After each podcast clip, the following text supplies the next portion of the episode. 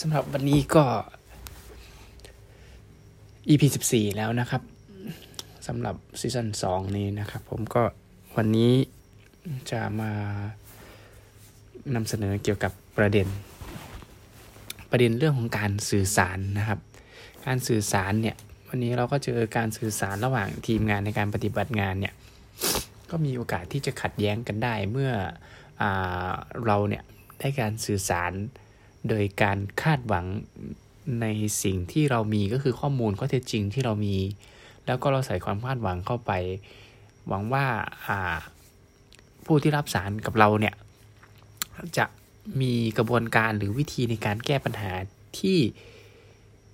เหมือนเราหรือตามข้อเสนอที่เราคาดหวังอย่างเงี้ยพอเราคาดหวังปุ๊บพอมันไปกระทบในบทบาทของอีกคนที่รับฟังซึ่งในบทบาทของเขาแล้วเนี่ยก็คือเขาจะต้องเป็นผู้ตัดสินใจในปัญหานั้นพอมันเกิดสถานการณ์ก็มีโอกาสที่จะเกิดข้อขัดแย้งว่าเราไปให้ความคาดหวังของเราเขาซึ่งเขาอาจไม่จำเป็นที่จะต้องมา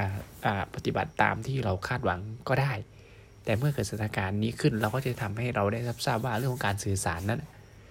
มันมีความสำคัญแล้วก็ละเอียดอ่อนแม้ว่าจะเป็นเรื่องเล็กน้อยก็มีโอกาสที่จะกลายเป็นปัญหาที่ใหญ่ขึ้นได้นะครับสำหรับประเด็นการสื่อสารวันนี้ที่ได้รับรู้นะครับก็เป็นเก็บเป็นข้อมูลเพื่อเป็นประโยชน์นะครับซึ่งโดยปกติแล้วทฤษฎีการสื่อสารมันก็มีเรื่องพวกนี้อยู่แล้วนะครับเราพูดถึง Atomic Habit ที่เราได้เรียนรู้นะครับอย่างเมื่อวานเนี่ยผมลองทำที่เขาพูดถึงประเด็นการปรับเปลี่ยนนิสัยในประเด็นที่1ก็คือการทำให้ชัดเจนผมลองซื้อกล้วยซึ่งผมซื้อมา1หวีอยู่ข้างๆที่ทำงานแล้วก็เอามาวางไว้ตรงหลังตู้เย็นที่มันพอเปิดประตูห้องเข้ามา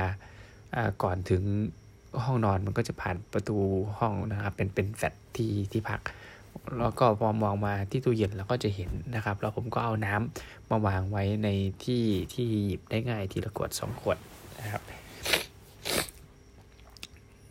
ผมก็สังเกตว่าผมก็ได้กินกล้วยไปแล้วประมาณ 4-5 ลูกซึ่งปกติผมก็เท่าใส่ตู้เย็นก็ไม่ค่อยได้กินนะครับก็จะได้กินแค่1ลูกแล้วก็ที่เหลือก็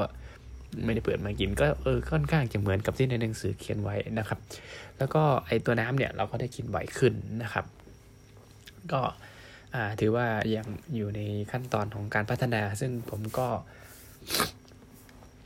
กำลังอ่านมาส่วนของเรื่องของการดึงดูดใจโดยเขาพยายามอิงเรื่องของหลักทางวิทยาศาสตร์ก็โดยเฉพาะมาอิงกับเรื่องของความต้องการพื้นฐานแล้วก็อิงกับหลักของไอเรื่องของโดปามีนที่เป็นสารที่หลั่งความสุขโดยพยายามอิงหลักวิทยาศาสตร์ถึงขั้นตอนของการหลั่งโดปามีนโดยการคาดหวังอย่างเขาบอกว่าโดปามีนมันจะหลั่งมาเยอะสมมติว่าเราตั้งเป้าหมายให้รางวัลเมื่อเรารู้ว่าเราจะได้รางวัลปุ๊บเนี่ยโดปามีนเนี่ยมันไม่ได้หลั่งเยอะตอนที่เราได้รางวัลนะครับมันจะหลั่งเยอะตอนที่เรารู้ว่าเราจะได้รางวัลแล้วเราก็จะทำตามนั้นพอตอนได้รางวัลเนี่ยโดปามีนไม่ได้หลั่งเยอะออกมานะครับแล้วอีกกรณีหนึ่งก็คือมันอาจจะลดลงด้วยซ้ำไปนะครับแต่ว่าอีกกรณีหนึ่งที่เขาบอกมันเป็นตัวสุดท้ายน่าสนใจนะครับพอคาดหวังปุ๊บเนี่ยเรารู้ว่าเราจะได้รางวัลแล้วเราก็มีโดปามีนหลั่งมาเยอะพอไปตอนที่จะได้รางวัลแล้วเรายังไม่ได้แล้วพอเราทุ่มเท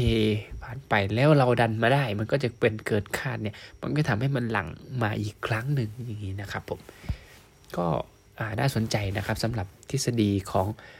Atomic Habit ซึ่งผมยังอ่านเนื้อหาตรงนี้ไม่จบนะครับแต่ว่าพยายามทำความเข้าใจแล้วก็ทดลองปฏิบัติในส่วนที่ปฏิบัติได้ก็น่าสนใจดีนะครับถ้าใครสนใจก็ลองไปหาอ่านดูนะครับ Atomic Habit ของเจมส์เคลียร์นะครับซึ่ง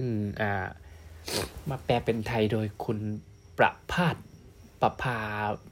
รัตน์ว่ายังไงนะยงมานิชชัยนะครับมาแปลเขียนได้ดีครับเขียนได้ดีครับผมสำหรับวันนี้ก็เจอกันประมาณนี้นะครับจะได้ไม่นานมากเกินไปสวัสดีครับ